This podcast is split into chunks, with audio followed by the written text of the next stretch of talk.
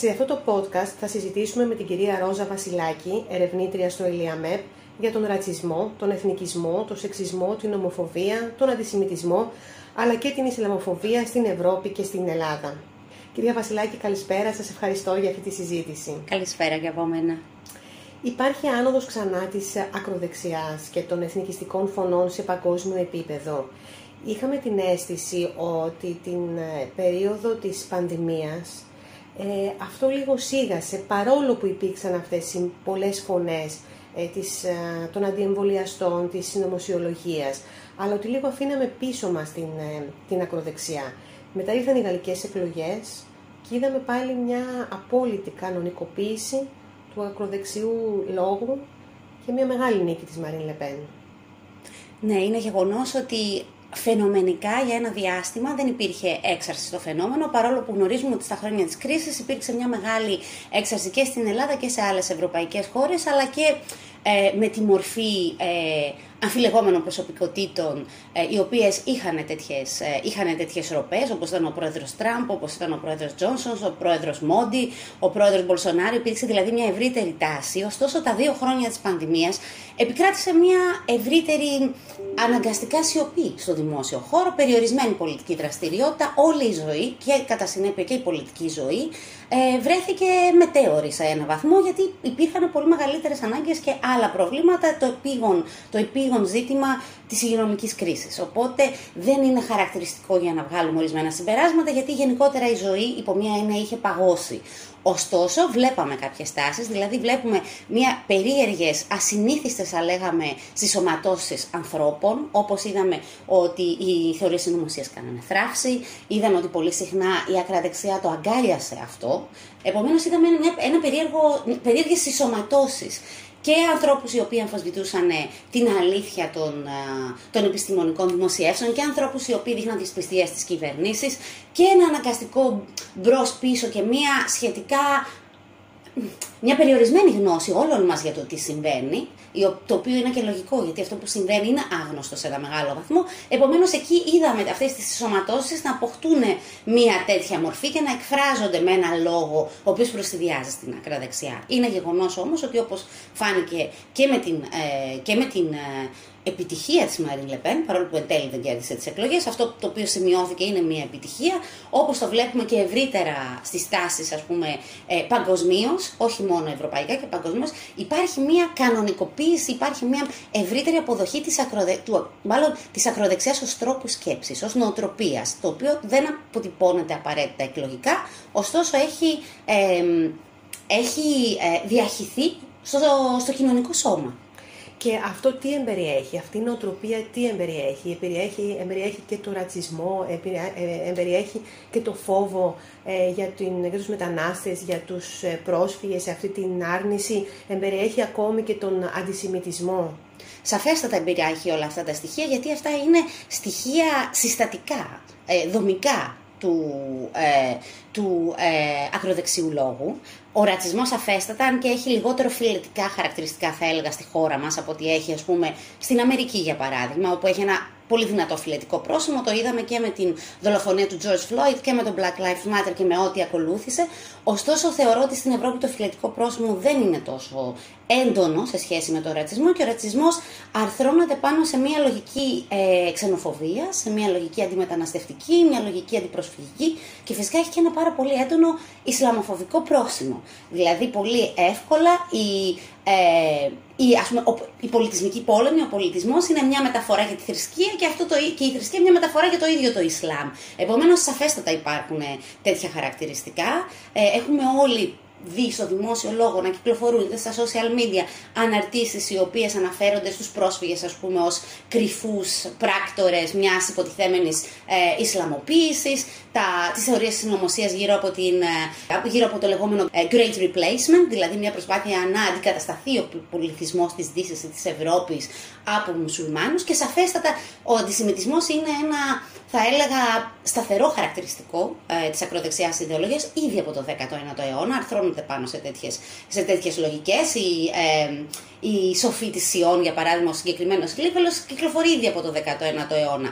Παρόλο ωστόσο που είναι ένα σταθερότατο χαρακτηριστικό, θα έλεγα δεν είναι το χαρακτηριστικό το οποίο προβάλλεται περισσότερο σήμερα. Αυτό που προβάλλεται περισσότερο σε σχέση με το θρησκευτικό είναι η Ισλαμοφοβία και και φυσικά ο αντιμεταναστευτικός λόγος. Αυτό θεωρώ ότι είναι το πιο σημαντικό χαρακτηριστικό της άκρας δεξιάς σήμερα. Τώρα, βλέπουμε ότι έχουμε και τον πόλεμο στην, στην Ουκρανία. Αυτή την, τον πόλεμο που, που ξεκίνησε η Ρωσία ε, εναντίον της Ουκρανίας, πως βλέπουμε ότι δεν τελειώνει και έχει και πάρα πολύ σοβαρές επιπτώσεις. Ε, ανησυχείτε ότι αυτή η αγωνία, αυτός ο φόβος των πολιτών για το, για το μέλλον τους, για το τι θα γίνει, θα αυξήσει τις ακροδεξιές φωνές και θα αυξήσει και τη στήριξη προς τις ακροδεξιές ε, φωνές και προς τους ανθρώπους και τύπου Μπόρις Τζόνσον, ε, που ήταν πάλι της λογικής Τραμπ, με τα ψέματα να προσπαθήσουν να καθησυχάσουν ε, τον κόσμο, ψέματα που τελικά γίνονται βέβαια πιστευτά όπως έχουμε δει είναι πολύ πιθανό να υπάρξει μια τέτοια εξέλιξη αν δεν υπάρξει μέρημνα, όπως έχει δείξει η ιστορία σε όλο τον 20ο αιώνα, αν δεν υπάρξει μέρημνα της πολιτείας ευρύτερα απέναντι στους ανθρώπους οι οποίοι πλήττονται. Και πλήττονται όχι μόνο τα κατώτερα σώματα, πλήττονται και τα μεσαία στρώματα. Υπάρχει δηλαδή μια ευρύτερη ανησυχία. Βλέπουμε το κύμα ε, και το φόβο μιας κρίσης, ας πούμε, ε, του πληθωρισμού. Ε, βλέπουμε την ανασφάλεια να κυριαρχεί βλέπουμε ότι δεν έχουμε ξεπεράσει ακόμη ούτε την ίδια την οικονομική κρίση, ούτε σε δεύτερο χρόνο και την κρίση η οποία έφερε η πανδημία τις οποίες τα, τα αποτελέσματα τα οικονομικά τα βλέπουμε τώρα. Επομένως, εάν δεν υπάρξει μια πολιτιακή στήριξη απέναντι στους ανθρώπους που πλήττονται, εάν τα κόμματα τα οποία τίθενται ενάντια σε ένα τέτοιο μυσαλόδοξο και φοβικό ε, λόγο, μια τέτοια ρητορική μίσου την οποία εκφράζει, ε, εκφράζουν τέτοια κόμματα ή εκφράζουν ε, τέτοιες οργανώσεις, ας πούμε, ακροδεξιές, ε, εάν δεν έχουν κάτι πραγματικό και κάτι που μιλάει στις καρδιές των ανθρώπων και στην ανησυχία τους στην καθημερινή και προσφέρει πρακτικές λύσεις, να είναι, πολύ, είναι πιθανό οι άνθρωποι να στραφούν προς τα εκεί. Πολλές φορές όμως κυρία Βασιλάκη, εκτός από τον ε, ακροδεξιό λόγο, πολλές φορές και ο ακροαριστερός λόγος έχει και ψέματα, έχει και συνωμοσιολογία και, και πιάνει ε, μια μεγάλη μερίδα των πολιτών που πραγματικά νιώθουν ότι έχουν εγκαταλειφθεί όχι μόνο τώρα που έχουμε αυτή την κρίση, αλλά και από την παγκοσμιοποίηση, από το πώς προχώρησε ο κόσμος, ότι έμειναν πίσω είτε γιατί έχασαν τη δουλειά τους, είτε γιατί ε, έκλεισαν οι δουλειές τους, γιατί επιλέχθηκαν άλλα μέρη που έχουν πιο φτηνά εργατικά χέρια, όπως είναι η Κίνα όπως είναι το, το μπαγκλαντες ε, υπάρχει μια μεγάλη μερίδα και στην Ευρώπη αυτού του κόσμου που νιώθει ότι έμεινε πίσω και, ε, και η ακροαριστερά πολλές φορές βγάζει, εκπέμπει τέτοιο λόγο. Δηλαδή είδαμε και το Μελανσόν στην Γαλλία, έκανε μια στροφή προς το τέλος ότι και ο λόγος του δεν ήταν ο ορθός λόγος, ήταν ένας λόγος κάποιες φορές και φιλορωσικός και συνωμοσιολογικός. Εγώ, κοιτάξτε, έχω κάποιες διαφωνίες πάνω σε αυτό και οι διαφωνίες μου έγκυται πρώτον στο ε, στο τι συνίσταται ο κατακλητικό λόγος, δηλαδή στο ποιος θεωρείται για παράδειγμα υπεύθυνος για τα δεινά, είναι πολύ διαφορετικό να γίνεται μια οικονομική ανάλυση και η ανάλυση να έχει ένα επίπεδο αφαίρεσης που, που κατανοεί πώς λειτουργεί ο ήστε, το ύστερο καπιταλιστικό σύστημα, το σύστημα δηλαδή το οποίο είναι χρηματιστηριακό, δηλαδή προϊόντα ε, οικονομικά για τα οποία εμείς οι απλοί πολίτες δεν έχουμε πολύ καλή κατανόηση του τι συμβαίνει και πολύ διαφορετικό να εκφέρεται ένας λόγος ο οποίος εντοπίζει και προσπαθεί να στοχοποιήσει συγκεκριμένες κοινωνικές ομάδες, οι οποίες κατά βάση είναι οι ομάδες οι οποίες ήταν οι πιο περιθωριοποιημένες και αυτές οι οποίες δεν είχαν πρόσβαση στο δημόσιο λόγο. Είτε στρέφεται κατά στις γυναίκες γιατί τις θεωρεί πάρα πολύ φεμινίστρες, είτε στρέφεται απέναντι στους μουσουλμάνους γιατί τους θεωρεί αντίθετου σε μια υποτιθέμενη χριστιανική παράδοση της Ευρώπης, είτε στρέφεται απέναντι στους μετανάστες και στους πρόσφυγες, είτε στρέφεται σε οποιαδήποτε, εναντίον οποιασδήποτε άλλης κατηγορίας μέχρι στιγμής είναι περιθωριοποιημένη. Θεωρώ ότι υπάρχει μια κοινή βάση στην καταγγελία, δηλαδή η αναζήτηση Ενός υπευθύνου. Σε μια εποχή που έχουμε μικρή, ε, θα έλεγα, πρόσβαση, παρόλο που ζούμε στην κοινωνία της πληροφορίας, έχουμε μια μικρή πρόσβαση στο να γνωρίσουμε τι ακριβώς συμβαίνει γύρω από τις ζωές μας στο οικονομικό και στο πολιτικό επίπεδο. Επομένως νομίζω ότι πολλοί κόσμος έχοντας αυτές τις απορίες δικαίως αναζητά απαντήσεις, δεν αναζητά βεβαίως πάντοτε τις απαντήσεις με το σωστό τρόπο ή αυτές οι απαντήσεις δεν είναι πάντοτε πραγματικές απαντήσεις. Ωστόσο, εγώ θα διαχώριζα τη θέση, ας πούμε, της άκρας δεξιάς, την τάση από την άκρα αριστερά, ως προς το ποιος ενοχοποιείται για τα δεινά, ως προς τον ποιον στρέφονται τα βέλη, ας πούμε, αυτής της αντιπολιτευτικής θέσης, ε, και ως προς το τι επιθυμεί για το μέλλον. Αν μιλάμε για κοινωνίες οι οποίες είναι συμπεριληπτικές, δηλαδή αν ο λόγος ευρύτερα είναι απέναντι μια συμπερίληψη, δηλαδή όλοι χωράνε στην κοινωνία ή όλοι χωράνε στο κράτος ή όλοι χωράνε στο έθνος, ή αν είναι μια κοινωνία μελλοντική, το όραμα δηλαδή ποιο είναι, αυτό το μετά για το οποίο υποτίθεται ότι κάθε κοινωνική ομάδα ή κάθε πολιτικό κόμμα παλεύει, το οποίο αποκλείει. Επομένως, σε συμπερίληψη σε αντίθεση με τον αποκλεισμό, νομίζω ότι είναι μια πολύ βασική διαφορά. Και επίσης το οικονομικό ε, σε σχέση με συγκεκριμένες ομάδες οι οποίες στοχοποιούνται. Το ότι οι θεωρίες συνωμοσίας κάνουν μια θράψη θεωρώ ότι είναι ένα ευρύτερο κοινωνικό φαινόμενο και έχει να κάνει με τους τρόπους με τους οποίους θεωρώ στην ύστερη νοητερικότητα οι άνθρωποι έχουν μια, είναι απόλυτα εξαρτημένοι από απρόσωπα ε, συστήματα, τα οποία δεν κατανοούμε σε πολύ μεγάλο βαθμό, τα οποία επιζητούμε όμως να κατανοήσουμε όσο οι ζωές μας παίρνουν μια αρνητική στροφή και την παίρνουν εδώ και τα 12-15 τελευταία χρόνια, όσο οι απαντήσεις δεν είναι ξεκάθαρες και όσο η πολιτική αποχωρίζεται σε πολύ μεγάλο βαθμό από την ε, λογοδοσία. Δηλαδή, τα τελευταία χρόνια παρατηρούμε μεγάλο, ε, θα έλεγα, μια μεγάλη αλαζονία, μια έλλειψη λογοδοσίας απέναντι στο εκλογικό σώμα. Επομένως είναι λογικό, θεωρώ, είναι μία από τις συνέπειες, ένα μεγάλο μέρος των ανθρώπων, να στρέφεται προς τέτοιες ερμηνείες. Και αυτές οι θεωρίες συνωμοσίας μπορούν να περιλαμβάνουν από το COVID ε, μέχρι και οτιδήποτε. Αλλά θα διαχώριζα και πάλι την στάση της άκρας αριστεράς και τη στάση της άκρας δεξιάς. Θεωρώ το κοινό είναι ο καταγγελτικός λόγος. Από εκεί και πέρα όμως νομίζω ότι υπάρχουν θεμελιώδεις διαφορές. Ε, τώρα, γιατί πιστεύετε ότι υπάρχει τόση πολύ μεγάλη, ε, πώς να το πω, τόση πολύ μεγάλη δυσκολία τα παραδοσιακά κόμματα και mm επανέρχομαι στην, στη Γαλλία ε, να πλησιάσουν τους πολίτες και να κατανοήσουν τα προβλήματα των πολιτών. Αλλά δεν το βλέπουμε μόνο στη Γαλλία, το βλέπουμε τώρα και πάλι στην Ιταλία, το βλέπουμε, σε πολύ, το βλέπουμε στην Ισπανία. Υπάρχει μια δυσκολία κατανόησης των προβλημάτων και είναι σαφές ότι ε, μια μικρή εγώ θα θεωρούσα μερίδα ψηφοφόρων μπορεί να είναι αυτό που λέμε ε, ε, ψεκασμένοι, να είναι οπαδοί όλων των συνωμοσιών, αλλά το μεγαλύτερο ποσοστό εκτιμώ και στην Ευρώπη αλλά και στις Ηνωμένες Πολιτείες και από τους ψηφοφόρους, παραδείγματος χάρη του Ντόναλτ Τραμπ, αυτά 75 εκατομμύρια άνθρωποι, έχουν ουσιαστικά και βάσιμα προβλήματα στην καθημερινότητά τους. Γιατί δεν μπορούν ε, οι, οι παραδοσιακοί πολιτικοί πια να τα κατανοήσουν και να τα λύσουν, να δώσουν απαντήσεις; Νομίζω ότι παρατηρούμε μια τάση, ε, μια τάση αποχώρησης ας πούμε της πολιτικής, της πολιτικής ζωής από τα κοινωνικά προβλήματα την παρατηρούμε εδώ και 15 χρόνια περίπου. Δηλαδή το, αυτό που ανέφερα πριν, η έλλειψη λογοδοσίας, σημαίνει και μια έλλειψη ενδιαφέροντος ε, για τους ίδιους τους πολίτες και για τους ανθρώπους οι οποίοι ψηφίζουν τα πολιτικά κόμματα και τους πολιτικούς αντιπροσώπους. Αυτή είναι μια ευρύτερη τάση τα τελευταία 15 χρόνια.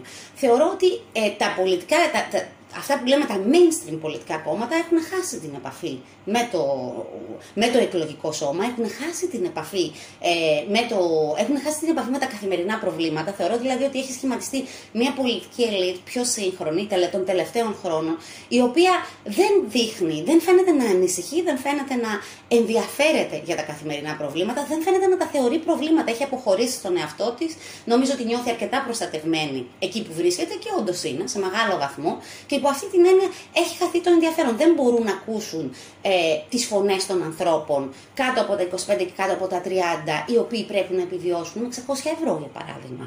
Και τι προοπτική μπορεί, τι, τι προοπτική μπορεί να έχει ένας τέτοιος άνθρωπος. Αλλά ακόμη και σε μεγαλύτερες γενιές. Δηλαδή, βλέπουμε μια φοβερή συμπίεση των μισθών, ένα τεράστιο κόστος ε, που αυξάνεται στη ζωή και φυσικά αυτό φέρνει και απελπισία και φέρνει και αποξένωση από την πολιτική. Φέρνει ένα πολύ, μια πολύ μεγάλη οργή, η οποία δεν έχει. Υπήρξε μια μεγάλη ένταση μέσα στο πολιτικό σύστημα, όχι μόνο της Ελλάδας, ευρύτερα κατά την κρίση. Αυτό ησύχασε σε έναν βαθμό για, ε, κατά την περίοδο του COVID για τους λόγους που αναφέραμε και πριν. Ήταν λογικό και όλα, όλη η ζωή παρέμεινε έτσι σε ένα λίμπο εκείνη την περίοδο.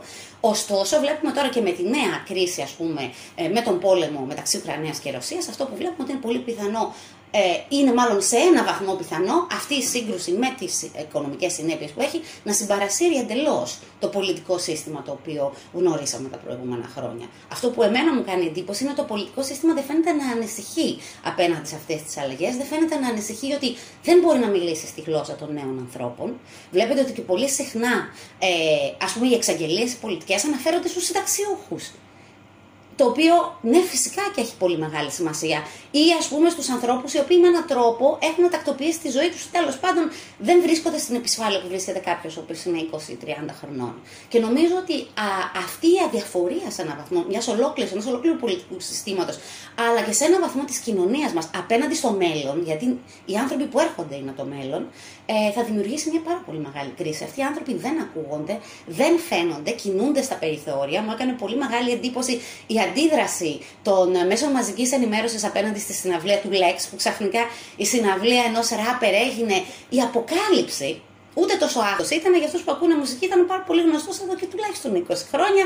Ούτε κάποιο μυστικό ήταν συγκεκριμένη συναυλία. Για, για κάποιες πιο μεγάλες ηλικίες οι οποίες εξεπλάγησαν. Ακριβώς. Ναι. Όμως οι μεγάλες ηλικίες δεν αποτελούν το σύνολο της κοινωνίας. Και αυτό δείχνει και σε, σε πόσο μεγάλο βαθμό υπάρχει μια διαφορία απέναντι στους νεότερους ανθρώπους, απέναντι στα όνειρά τους που δεν μπορούν να πραγματοποιηθούν στις συγκεκριμένες συνθήκες, απέναντι στις επιθυμίες τους, απέναντι στα φοβερά διλήμματα που αντιμετωπίζουν, να πάει κανείς να δουλέψει στα νησιά με 600 ευρώ χωρίς τίποτα ή να φύγει στο εξωτερικό. Εγώ δεν ξέρω τι αντίλογο να παρουσιάσει κανείς στους ανθρώπους που θέλουν να φύγουν. Δεν είμαι σίγουρη ότι υπάρχει κάποιος αντίλογος στο κομμάτι το εργασιακό, πέρα από το ότι τυπικά όπως όταν οποιοδήποτε άνθρωπος αφήνει την πατρίδα του πίσω, αφήνει τους φίλους του, την οικογένειά του, τις χαρές του, το πλαίσιο του σίγουρα. Από εκεί και πέρα, ποιος είναι ο αντίλογος για να κρατηθεί, ας πούμε, στη χώρα μας ο κόσμος εδώ; Αυτή τη δυσαρέσκεια βέβαια και την, την, ε, ε την ανικανότητα να, να πλησιάσουν τους νέους τη βλέπουμε και στις υπόλοιπες ευρωπαϊκές χώρες. Δηλαδή το βλέπουμε, το είδαμε στη Γαλλία από το τι ψήφισαν ε, οι νέοι, όσοι πήγαν εν πάση περιπτώσει να ψηφίσουν οι κάτω των 30. Ε, το βλέπουμε στο Ηνωμένο Βασίλειο, το βλέπουμε παντού. Βλέπουμε δηλαδή ότι τα mainstream κόμματα αδυνατούν να πλησιάσουν αυτές τις παραγωγικές, τις μικρές, να το πούμε έτσι, ηλικίες, το μέλλον των, των ε, κοινωνιών τους. Και αυτό θα, θα, θα δημιουργήσει σίγουρα, ε, κυρία Βασιλάκη, ένα τεράστιο ζήτημα ε, στο μέλλον. Το είδαμε και με την οικονομική κρίση ε, και πολύ φοβάμαι ότι θα το δούμε και τώρα ε, όπως πηγαίνουμε, όπως προχωράμε. Τώρα, το άλλο θέμα που θέλω να σας, ε, να σας θέσω είναι, είδαμε τι έγινε στις ΗΠΑ με, την, με το ανώτατο δικαστήριο και τις αμβλώσεις. Ε, έχουμε δει τι έχει γίνει εδώ με την Πολωνία και τη Μάλτα, στην Ευρωπαϊκή Ένωση. Θα υπάρξει ενδεχομένως και ένα πέρα δηλαδή από την οικονομική κρίση, θα υπάρξει και ένα πισωγύρισμα στο σεβασμό ε, σε αυτό που θεωρούμε ότι είναι βασικά ανθρώπινα δικαιώματα, τα οποία τα είχαμε κατακτήσει και τα οποία δεν τα σκεφτόμασταν. Είναι πιθανό να δούμε τέτοιες αντιδράσεις. Δεν είμαι σίγουρη αν θα καταλήξει σε ένα πισωγύρισμα, γιατί ακόμη και τα πισωγυρίσματα, αν τα κοιτάξει κανείς στη διάρκεια του 20ου αιώνα, είχαν μια ημερομηνία λήξης. Ε, δηλαδή, δημιουργήσανε φυσικά πάρα πολλά ζητήματα στις κοινωνίες, τι οποίες ανακύψανε, αλλά εν τέλει συνήθως ο κόσμος πάει μπροστά και η ιστορία πάει μπροστά και δεν γυρνάει πίσω με έναν τρόπο, ας πούμε, τελειωτικό. Ωστόσο, το γεγονός ότι αυτό που παρατηρούμε, νομίζω, στις ε, Ηνωμένες Πολιτείες και το, αρχίζουμε και το παρατηρούμε και στις δικές μας κοινωνίες, είναι μια πολύ μεγαλύτερη πόλωση από αυτή που γνωρίσαμε τα τελευταία χρόνια. Δηλαδή, καθώς τα, τα ανθρώπινα δικαιώματα και τα δικαιώματα των μειονοτήτων, να αναφερθώσουμε εδώ και στα δικαιώματα γύρω από τη ΛΟΑΤΚΙ κοινότητα, κάνουν φοβερέ. και σε αυτό φυσικά. Σαφέστατα. Mm. Κάνουν φοβερές, ας πούμε, ε, σημειώνουν μία δραματική πρόοδο. Για παράδειγμα, στην Ελλάδα το MeToo τα δύο τελευταία χρόνια προκάλεσε μια τεράστια συζήτηση, η οποία δεν είχε γίνει πριν, γίνεται στην Ευρώπη και στις πολλά χρόνια τώρα. Επομένως, ε, καθώς αυτά τα δικαιώματα εμπεδώνονται σε ένα πολύ μεγάλο βαθμό και γίνονται, περισσότερο, γίνονται και περισσότερο κατανοητά από μεγαλύτερες μερίδες του πληθυσμού, έχουμε σαφέστατα και πάρα πολύ έντονες αντιδράσεις. Δεν θεωρώ ότι οι αντιδράσεις αυτές είναι πλειοψηφικές, θεωρώ όμως ότι εκπροσωπεύουν πολύ ισχυρές μειοψηφίες ε, ή τουλάχιστον μειοψηφίες οι οποίες έχουν ισχυρά ερίσματα ε, στον πολιτικό κόσμο. Επομένως βλέπουμε ότι αυτά τα, αυτές οι δύο τάσεις, η τάση ας πούμε της ευρύτερης ενσωμάτωσης, αποδοχής ε, και συμπερίληψης της κοινωνίας μας, συγκρούεται με την τάση μια πάρα πολύ σκληρή στάση και μια νοσταλγία φανταστικών εποχών όπου όλοι ήμασταν όμοιοι και όλα τα πράγματα πηγαίνανε καλά, γιατί πολύ αυτό που έχει καταφέρει να κάνει η άκρα δεξιά είναι να συνδέσει τις, την εποχή της οικονομικής ευμάρειας με μια εποχή ας πούμε εθνικής ομοιογένειας που υποτίθεται ότι υπήρχε παλιότερα. Επομένως, συνδέοντας αυτά τα δύο, αυτό που κάνει, ε, αυτό που καταφέρνει ας πούμε, σε ένα ε, ιδεολογικό επίπεδο είναι να πει ποιοι φταίνε για το ότι σήμερα δεν είμαστε σε μια καλή οικονομική κατάσταση και υποφέρουμε. Φταίνε όλες αυτές τι μειονότητες. Φταίνε οι γκέι, φταίνε οι γυναίκες που θέλουν πάρα πολλά, φταίνε οι μετανάστες που ήρθαν εδώ και μας παίρνουν τις δουλειές, φταίνε οι πρόσφυγες που είναι πράκτορες του Ισλάμ κτλ. κτλ. Επομένως έχει καταφέρει να συνδέσει αυτό. Και νομίζω ότι το έχει καταφέρει αρκετά πετυχημένα. Είδαμε στα δύο τελευταία χρόνια απόπειρε στην Ελλάδα εισαγωγής ε, μιας τέτοιας ας πούμε προπαγάνδας, η, οποία η οποία προσπαθεί να περιορίσει το δικαίωμα των αμβλώσεων. Είδαμε δύο τέτοιες προσπάθειες στην Ελλάδα, μία με τις αφήσεις στο μετρό και μία δεύτερη με το συνέδριο στα Γιάννενα. Το είδαμε και εδώ. Ε, δεν θεωρώ ότι είναι πολύ εύκολο ε, να υπάρξει ένα τέτοιο κλίμα. Ε, και μάλιστα σύμφωνα με την τελευταία, ε, με την τελευταία ε, έρευνα. έρευνα, η οποία πραγματοποιήθηκε ποσοτική έρευνα από το σημείο για τη μελέτη της άκρας δεξιάς, ε, εκεί βλέπουμε ότι ε, η υποστήριξη του δικαίωματος ε, στην άμβλωση στην Ελλάδα είναι, αν θυμάμαι σωστά, πάνω από 70%. Δεν υπάρχει ευνοϊκό κλίμα, ωστόσο, όπως είπα, υπάρχουν ισχυρές μειοψηφίες που έχουν ισχυρά πολιτικά ερίσματα και προσπαθούν να ξαναφέρουν αυτά τα ζητήματα στην ατζέντα. Ε, όχι μόνο στην Ελλάδα με τις ιδιαιτερότητέ της, σε ολόκληρη την Ευρώπη. Όμως, αν το δει κανείς στη μεγάλη εικόνα, σίγουρα αυτό που βλέπουμε είναι ότι και λόγω των ευρύτερων οικονομικών συνθήκων που δημιουργούν μια πολλωμένη ε, κοινωνική κατάσταση, βλέπουμε αυτές τις δύο τάσεις οι οποίες συγκρούονται. Ε, είδαμε και ε, Είδαμε και τον ε, Αρχιεπίσκοπο Αμερικής, τον, ε, τον κύριο Ελπιδοφόρο, με τον, ε, με τον που βάφτισε τα δύο παιδάκια του ομόφυλου αυτού ζευγαριού εδώ στην, στην Ελλάδα. πέρα από την Ελλάδα έχουμε δει ότι, το είπατε κι εσείς, ότι και στην, στις κοινότητες των ΛΟΑΤΚΙ έχουμε δει πάρα πολύ μεγάλη πρόοδο. πιστεύετε ότι και στην ελληνική κοινωνία ο κόσμος έχει αρχίσει να, να αντιλαμβάνεται ότι όλοι έχουμε ε, απολύτως τα ίδια δικαιώματα σε όλα και ότι αυτό θα πρέπει πια και νομοθετικά ε, να επικαιροποιηθεί. Σαφέστατα. Νομίζω ότι είναι ζήτημα χρόνου και εδώ. Νομίζω ότι όποια και αν είναι η επόμενη κυβέρνηση, νομίζω ότι θα αναγνωρίσει τουλάχιστον το δικαίωμα στο γάμο. Νομίζω ότι είναι...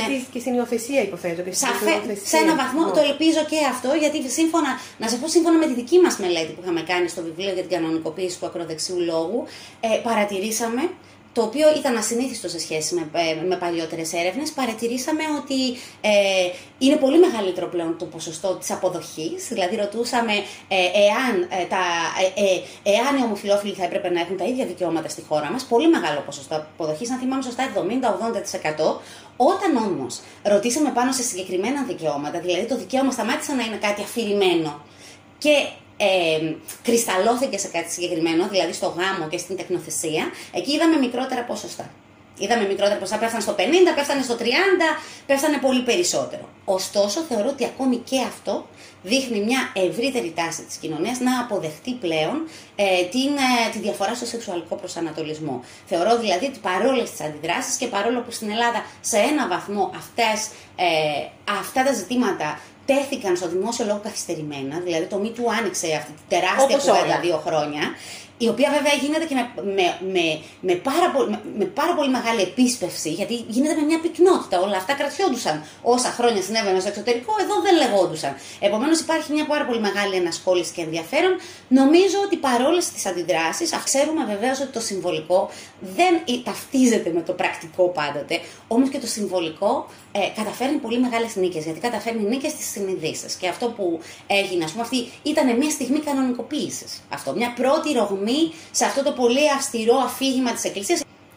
Ε, συζητήσαμε και για το, το Me Too, το οποίο άλλαξε τις ζωές ε, πρώτα στο εξωτερικό, είδαμε τι έγινε στις Ηνωμένες Πολιτείες και μετά στην, ε, στην Ευρώπη. Ε, τέτοιου τύπου κινήματα ε, υπήρξαν και στο παρελθόν, κυρία Βασιλάκη, και θεωρείτε ότι θα μπορούν να αλλάξουν τις ζωές μας και στο μέλλον. Είναι κάτι που παρατηρούσαμε. Υπάρχει μια διαφορά στα κινήματα τα οποία αρθρώνονται τα τελευταία 10 χρόνια. Θα σας δώσω όχι μόνο το MeToo, θα σας δώσω και το Black Lives Matter, που ήταν ένα πολύ σημαντικό κίνημα των τελευταίων χρόνων και το οποίο είχε παγκόσμια, παγκόσμια αντίχηση. Ε, ωστόσο, θεωρώ ότι έχουν μια ποιοτική διαφορά γιατί έχουν εισβάλλει στις ζωές μας ε, αυτό που λέμε κοινωνικά μέσα δικτύωσης. Δηλαδή, αυτό που συμβαίνει αυτή τη στιγμή στην Αμερική, το μαθαίνω και εγώ και εσείς και όλοι μας. Ε, υπάρχει η δυνατότητα φοβερής ενημέρωσης, φοβερής συσπήρωσης, φοβερής κινητοποίησης. Το cancel culture με όλα του τα προβλήματα ε, είναι ένα φοβερά αποτελεσματικό εργαλείο. Αν δηλαδή αυτός ο όγκος ανθρώπων αποφασίσει να ακυρώσει κάποιον, κάποια, μια εταιρεία κτλ. για τη συμπεριφορά τους, και αυτό έχει πολύ μεγάλη σημασία. Δηλαδή, αυτό ανέτρεψε την δύναμη των παραδοσιακών ελίτ, οι οποίες σε πολύ μεγάλο βαθμό είχαν προσβάσεις στο δημόσιο λόγο και στα παραδοσιακά μέσα ενημέρωσης, τα οποία ο απλός πολίτης δεν είχε. Αυτό έχει ανατραπεί, θα έλεγα, συνολικά. Και αν δεν το συνειδητοποιήσουν και οι πολιτικές ελίτ, συνεχώς θα απορούν τι συμβαίνει με την νεολαία. Ε, η οποία ενημερώνεται πλέον και δρά ε, στην καθημερινή της ζωή και στην πολιτική της ζωή μέσα από άλλα κανάλια. Επομένως, θεωρώ ότι αυτό είναι μια ποιοτική διαφορά, το οποίο έκανε αυτά τα κινήματα να παγκοσμιοποιηθούν αυτόματα. Ε, και ταυτόχρονα νομίζω ότι ναι, σαφέστατα θα αλλάξει και το μέλλον, γιατί πλέον τα ίδια τα κινήματα φτιάχνονται γύρω από, φτιάχνονται γύρω από τα μέσα κοινωνικής δικτύωσης. Αυτό δεν ενέχει όμως και κάποιους κινδύνους. Σαφέστατα, κάθε καινούργια κατάσταση ενέχει κινδύνους. Δεν υπάρχει μία εξέλιξη. είναι ανεξέλεγκτο αυτό και μπορεί κατά τον ίδιο τρόπο να διακινηθεί και ένα ψέμα, κάτι που δεν θα πρέπει. Σαφέστατα, ε, θεωρώ όμως ότι υπάρχει κάτι κάτι πολύ σημαντικό στις, κοινωνίες, στις δημοκρατικές κοινωνίες, η οποία λέγεται ελευθερία της άποψης και ελευθερία, ε, ελευθερία του τύπου το λέγαμε πιο παραδοσιακά. Δηλαδή οι άνθρωποι ε, δεν θεωρώ ότι υπάρχουν απόψεις οι οποίες πρέπει να φημώνονται και μην, μην ακούγονται. Αυτό που χρειαζόμαστε είναι μεγαλύτερες ικανότητες, εφεδρείες, ε, μεγαλύτερη, ε, μεγαλύτερη, ίσως καλύτερη παιδεία, ώστε να μπορούμε να αξιολογήσουμε τις τις πληροφορίες και τις τάσεις και να τοποθετηθούμε. Με τον ίδιο τρόπο που θα κυκλοφορήσουν πράγματα τα οποία ε, είναι προβληματικά από την άποψη ας πούμε, του κατά πόσο μεταφέρουν ψεύδι και κατά πόσο ας πούμε, μεταφέρουν κάποιο τύπου προπαγάνδα, τα λεγόμενα fake news, θεωρίες συνωμοσίας κτλ. Κατά τον ίδιο τρόπο όμως βλέπουμε ότι βγαίνουν πληροφορίες οι οποίες παραδοσιακά, τα παραδοσιακά μέσα ε, ενημέρωσης δεν αφήναν να βγουν στο δημόσιο λόγο. Ταυτόχρονα. Δηλαδή, βλέπουμε υπάρχει μια δημοκρατικοποίηση και η δημοκρατικοποίηση στην αρχή της και στην υπερβολή της σίγουρα θα παρουσιάσει και τέτοια φαινόμενα. Σας ευχαριστώ πολύ για αυτή τη συζήτηση κυρία Βασιλάκη. Ευχαριστώ πολύ. Και εγώ σας ευχαριστώ και ευχαριστώ για την πρόσκληση.